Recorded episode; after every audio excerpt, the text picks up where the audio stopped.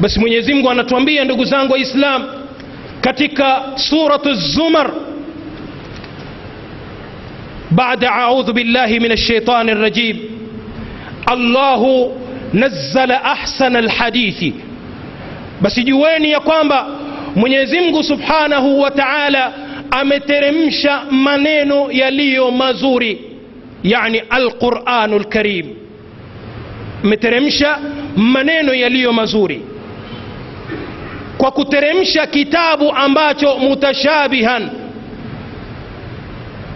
Almathani kitabu ambacho maneno yake yanafanana kitabu ambacho maneno yake yanaafikiana hayagongani tena yenye kukaririwa mara kwa mara. Hayachoshi unapoyasoma maneno hayo kwa kuwa ni maneno mazuri maneno ya allah kwa kuwa ni maneno mazuri yasiyojichanganya kama maneno ya wanadamu leo mwenyezi mungu akatuambia kutokana na maneno hayo takshairu minhu juludu ladhina yakhshauna rabbahum inasisimua maneno hayo nyoyo au ngozi za wale ambao wanamcha mwenyezi mungu subhanahu wa taala thumma talinu juluduhum wa qulubuhum ila dhikri llah kisha hulainika ngozi zao na nyoyo zao kwa ajili ya kumkumbuka mwenyezi mungu.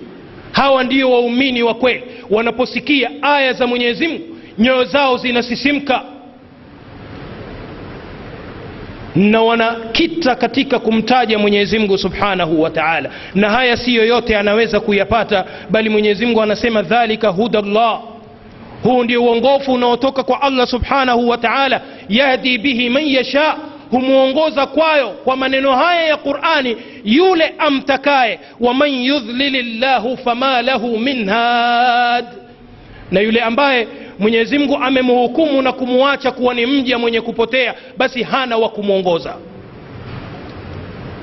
kwa hivyo waumini wao wanasikiliza maneno ya mwenyezi mungu na nyoyo zao zinasisimka na kumwogopa mwenyezi mungu subhanahu wa taala nikimalizia khutba hii ndugu zangu waislam bado tuko katika kuonyesha kuwa kuwa mbali na mazingira ya kiimani ni moja katika sababu inayopelekea watu nyoyo zao kuwa ngumu.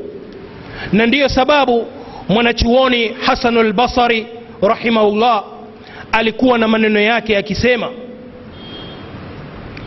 ikhwanuna aghla عندنا من أهلنا فأهلنا يذكروننا الدنيا وإخواننا يذكروننا بالآخرة hivi ndivyo ilivyo asema ndugu zetu ni ghali wana thamani yani waislam tunapokutana kama hivi sote tunakuwa hali moja innama lmuminuna ikhwa udugu ulioungwa na allah ndugu zetu katika uislam wanakuwa ghali mbele yetu sisi kwa sababu watu wetu tunapokuwa nao wa nyumbani yudhakiruna na dunia wanatukumbusha dunia tu. Babake hakuna sukari hakuna unga vipi leo hujenda kazini? Labda hata swala huulizwi je umeswali? Watu wetu wanatukumbusha dunia. Wa ikhwanuna yudhakiruna na bilakhira lakini ndugu zetu wanatukumbusha sisi akhira haya ni maneno kwamba kuonyesha kuna mazingira fulani ukiwa nayo mbali imani yako itakuwa mbali jaa handhala ila nabii salllahu alaihi wasallam alikuja sahaba mtukufu handhala kwa mtume wa mwenyezi mungu rehma na amani zimfikie yeye faqala ya rasul llah akasema ewe mtume mwenyezi mungu nafaka handhala handhala amefanya unafik handhala amekuwa mnafik faqala rasulullahi salllahu alaihi wasallama mtume akasema kumuuliza huyu sahaba wake kaifa nafaka handhala handhala amekuwa lini mnafik vipi ameingia katika unafik qala sahaba huyu akamjibu akamwambia ya rasulllah nakunu maak mara nyingi sisi tunakuwa pamoja na wewe. Fanajidu llaha baina aidina. Kila unalotuambia maneno ya allah na mafundisho yako tunakuta mwenyezi mungu subhanahu wa taala yuko mbele yetu. Tunaikuta janna ndiyo hii iko mbele yetu.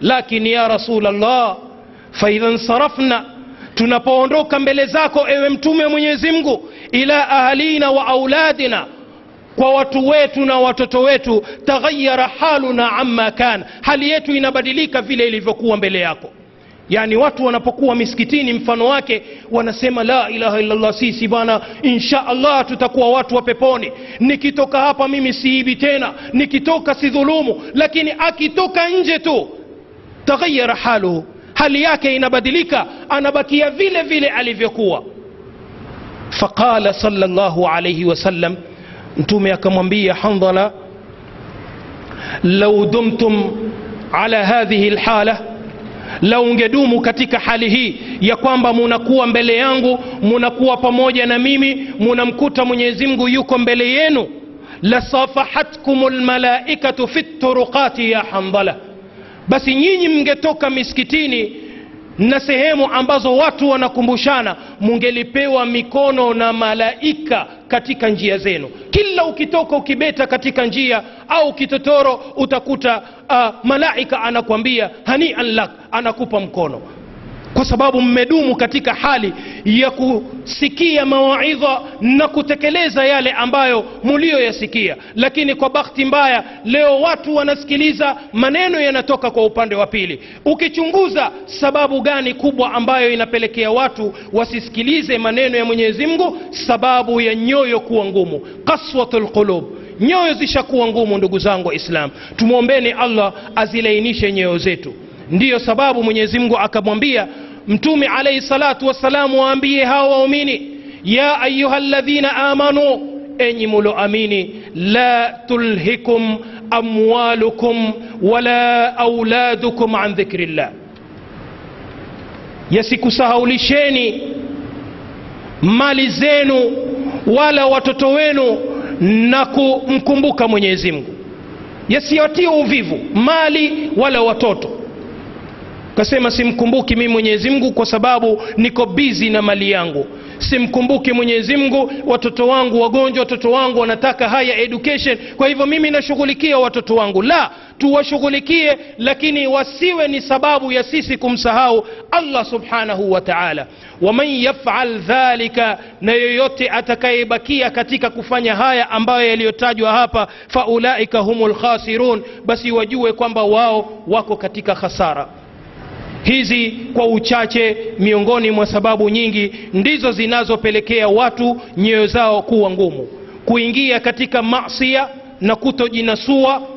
Pili watu wakaishughulikia dunia kuliko akhira tatu tukawa mbali na mazingira ya kiimani basi tujue hizo ni miongoni mwa sababu nyingi zinazopelekea watu nyoyo zao kuwa ngumu kwa haya machache allah tujalie min alladhina yastamiuna alqaula fayattabiuna ahsana baraka llahu li walakum bilquran alazim ونفعني وإياكم بالآيات والذكر الحكيم أقول قولي هذا وأستغفر الله لي ولكم ولسائر المسلمين والمسلمات فاستغفروه إنه هو الغفور الرحيم وهو البر الكريم